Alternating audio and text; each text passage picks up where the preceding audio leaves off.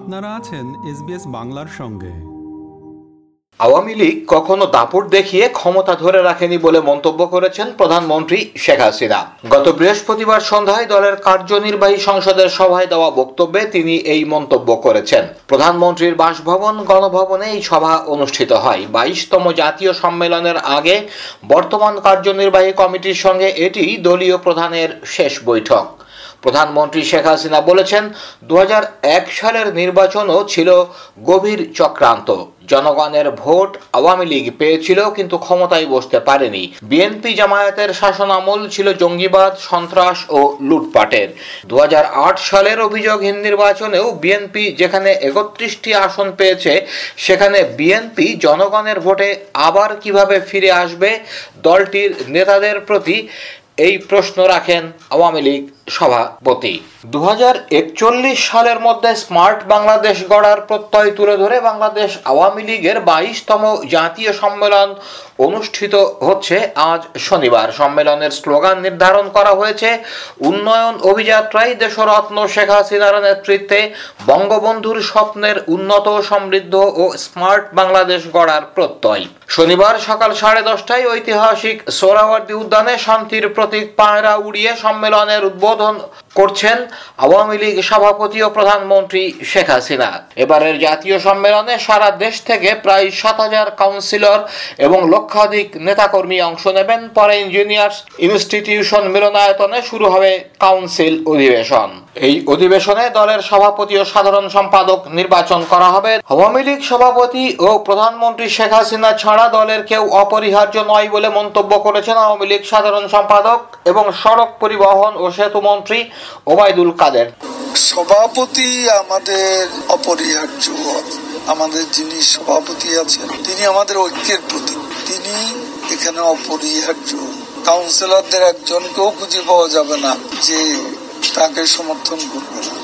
সরকার পতনের যুগপৎ আন্দোলনের অংশ হিসাবে রাষ্ট্র কাঠামো মেরামতের সাতাশ দফার রূপরেখা ঘোষণা করেছে বিএনপি। নির্বাচনকালীন তত্ত্বাবধায়ক সরকার ব্যবস্থা পুনঃপ্রবর্তন ও ছয়টি সংস্কার কমিশন গঠন সহ সাতাশ দফার রূপরেখা ঘোষণা করে দলটি। গত সোমবার বিকেলে গুলশানের একটি হোটেলে দলটির স্থায়ী কমিটির সদস্য খন্দকার মোশারফ হোসেন এই রূপরেখা ঘোষণা করেন। সাতাশ দফায় সংবিধান সংস্কার কমিশন গঠন, জাতীয় সমঝোতা কমিশন গঠন, নির্বাচনকালীন দল নিরপেক্ষ তত্ত্বাবধায়ক সরকার ব্যবস্থা প্রবর্তন, সংবিধানের সত্তর অনুচ্ছেদ সংশোধন, রাষ্ট্রপতি ও প্রধানমন্ত্রীর নির্বাহী ক্ষমতায় ভারসাম্য আনয়ন দ্বিকক্ষ বিশিষ্ট আইনসভা প্রবর্তন, নির্বাচন কমিশন নিয়োগ আইন সংশোধন জুডিশিয়াল কমিশন, গঠন, প্রশাসনিক সংস্কার কমিশন, মিডিয়া কমিশন, ন্যায়পাল নিয়োগ, গুম, খুন ও বিচার বহির্ভূত হত্যাকাণ্ড, নির্যাতনে প্রত্যক্ষ পরোক্ষভাবে জড়িতদের বিচার, অর্থনৈতিক সংস্কার কমিশন, ধর্ম, যার রাষ্ট্র, সবার মূলনীতির ভিত্তিতে ধর্ম পালনে পূর্ণ অধিকার ও পূর্ণ নিরাপত্তা বিধান, আঞ্চলিক বৈষম্য দূরীকরণ ও সুষম উন্নয়নে বিশেষ কর্মসূচির কথা উল্লেখ করা হয়েছে। বিএনপি বলছে, দেশের জনগণের হাতে মালিকানা ফিরিয়ে দেওয়ার লক্ষ্যে একটি অবাধ, সুষ্ঠু, নিরপেক্ষ, গ্রহণযোগ্য, অংশগ্রহণমূলক নির্বাচন আয়োজন করা হবে। নির্বাচনে জয়লাভের মধ্য দিয়ে সরকার হটানোর আন্দোলনে অংশগ্রহণকারী রাজনৈতিক দলগুলোর সমন্বয়ে একটি জনকল্যাণমূলক জাতীয় ঐক্যমত্যের সরকার প্রতিষ্ঠা করা হবে। খন্দকার মোশারফ হোসেন বলেন, গণতন্ত্রের রাষ্ট্রপতি, সরকারের প্রধানমন্ত্রী ও মন্ত্রিসভার নির্বাহী ক্ষমতায় ভারসাম্য আনয়ন করা হইবে পরপর দুই টার্মের অতিরিক্ত কেউ রাষ্ট্রপতি ও প্রধানমন্ত্রীর দায়িত্ব পালন করিতে পারিবেন না। প্রথিত যশা শিক্ষাবিদ, পেশাজীবী, রাষ্ট্রবিজ্ঞানী, সমাজবিজ্ঞানী, প্রশাসনিক অভিজ্ঞতা সম্পন্ন ব্যক্তিদের সমন্বয়ে সংসদে উচ্চ কক্ষ বিশিষ্ট আইনসভা প্রবর্তন করা হইবে। বিএনপির সাতাশ দফা নিয়ে যথারীতি প্রতিক্রিয়া জানিয়েছে আওয়ামী লীগ। আওয়ামী লীগের সাধারণ সম্পাদক ওবায়দুল কাদের বলেছেন, বিএনপি ক্ষমতায় না এলে নদীতে ভেসে যাবে রাষ্ট্রকে, তারা মেরামত করবে কীভাবে, এটা তাদের স্ট্যান্ড বাজি অন্যদিকে, বর্তমান রাষ্ট্র ব্যবস্থা বদলে ফেলতে বিএনপি যে সাতাশ দফা কর্মপরিকল্পনা তুলে ধরেছে, তাতে রংধনুর সৌন্দর্য দেখতে পাচ্ছেন দলটির স্থায়ী কমিটির সদস্য আমির খসরু মাহমুদ চৌধুরী। তিনি বলেছেন, বিএনপির সাতাশ দফা আগামী বাংলাদেশের স্বপ্ন। গণতন্ত্রের পক্ষে, মানবাধিকারের পক্ষে, আইনের শাসনের পক্ষে, গণমাধ্যমের স্বাধীনতার পক্ষে, জীবনের মানুষের ভোট ও ভাতের পক্ষে। তার বিপরীতে যারা দাঁড়িয়ে আছে, তাদের বিরুদ্ধে আমাদের সংগ্রাম। দীর্ঘদিন ধরে অকার্যকর বিএনপি নেতৃত্বাধীন বিশ দলীয় জোটের বারো শরিক দ্বাদশ জাতীয় সংসদ নির্বাচনকে সামনে রেখে নতুন জোট গড়ার ঘোষণা দিয়েছে। গত বৃহস্পতিবার জাতীয় প্রেস ক্লাবে এক সংবাদ সম্মেলনে নতুন এই বারো দলীয় জোট গড়ার ঘোষণা দেন জাতীয় পার্টি কাজী জাফরের সভাপতি মোস্তফা জামাল হায়দার। নতুন এই জোটে জাতীয় পার্টি কাজী জাফর ছাড়াও রয়েছে কল্যাণ পার্টি, লেবার পার্টি জাতীয় দল, বাংলাদেশ এলডিপি জাতীয় গণতান্ত্রিক দল, জাকফা তাসমিয়া প্রধান, এনডিপি, এলডিপি সেলিম মুসলিম লীগ, জমিয়তে উলামা ইসলাম, ইসলামী ঐক্যজোট, ইসলামিক পার্টি এবং সাম্যবাদী দল রয়েছে। কল্যাণ পার্টির চেয়ারম্যান সৈয়দ মোহাম্মদ ইব্রাহিমও এখানে বক্তৃতা দেন। বারো দলীয় জোটে নির্বাচন কমিশনে নিবন্ধিত দল আছে দুটি, তার একটি বাংলাদেশ কল্যাণ পার্টি এবং অন্যটি বাংলাদেশ মুসলিম লীগ। বিশ দলীয় জোটে নিবন্ধিত দল ছিল চারটি।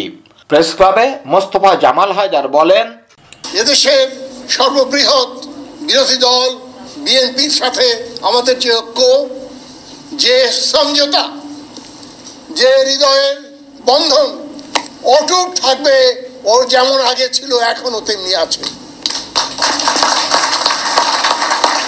আমরা আরও বৃহত্তর ঐক্য গড়ে তোলার জন্য প্রকৃত প্রস্তাবে দেশের সব কটি রাজনৈতিক দল, যারা এই ফ্যাসিস্ট সরকার বিরোধী, তাদেরকে এক কাফেলায় সামিল করার জন্য একটু ভিন্ন পথ এবং কৌশল নিয়ে অগ্রসর হচ্ছি। বিদেশ থেকে ফিরে এবার সশরীরে সংসদ ভবনে গিয়ে পদত্যাগপত্র দিলেন চাঁপাইনবাবগঞ্জ তিন আসনে বিএনপির এমপি মোহাম্মদ হারুনুর রশিদ। গত বৃহস্পতিবার বেলা বারোটায় তিনি স্পিকার শিরিন শামিন চৌধুরীর কাছে পদত্যাগপত্র জমা দেন। এর মধ্য দিয়ে বিএনপির সাত সংসদ সদস্যের সবাই পদত্যাগ করলেন। স্পিকারের দপ্তর থেকে বেরিয়ে বিএনপির এই যুগ্ম মহাসচিব সংসদের দক্ষিণ প্লাজার উপস্থিত সাংবাদিকদের বলেন, দেশ এখন আইন ও সংবিধান অনুযায়ী পরিচালিত হচ্ছে না, জাতীয় সংসদ মহাজোটের কেন্দ্রীয় কার্যালয়ে পরিণত হয়েছে।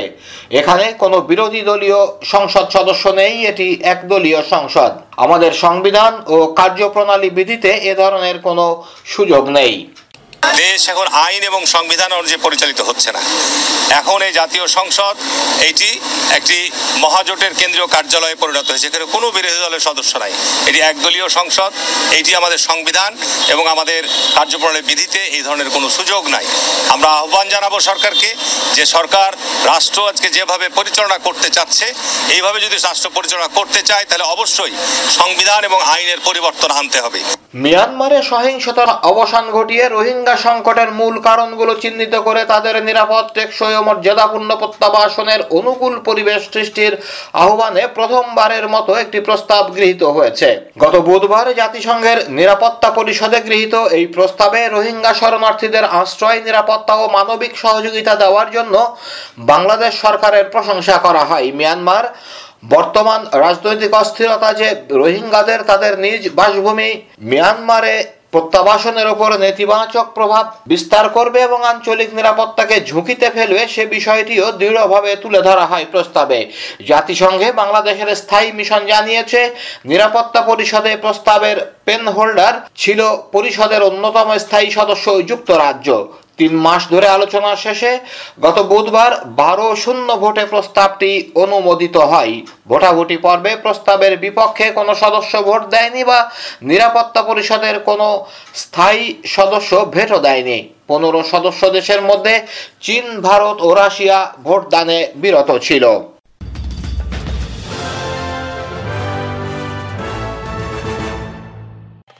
আমাদেরকে লাইক দিন শেয়ার করুন, আপনার মতামত দিন। ফেসবুকে ফলো করুন এস বাংলা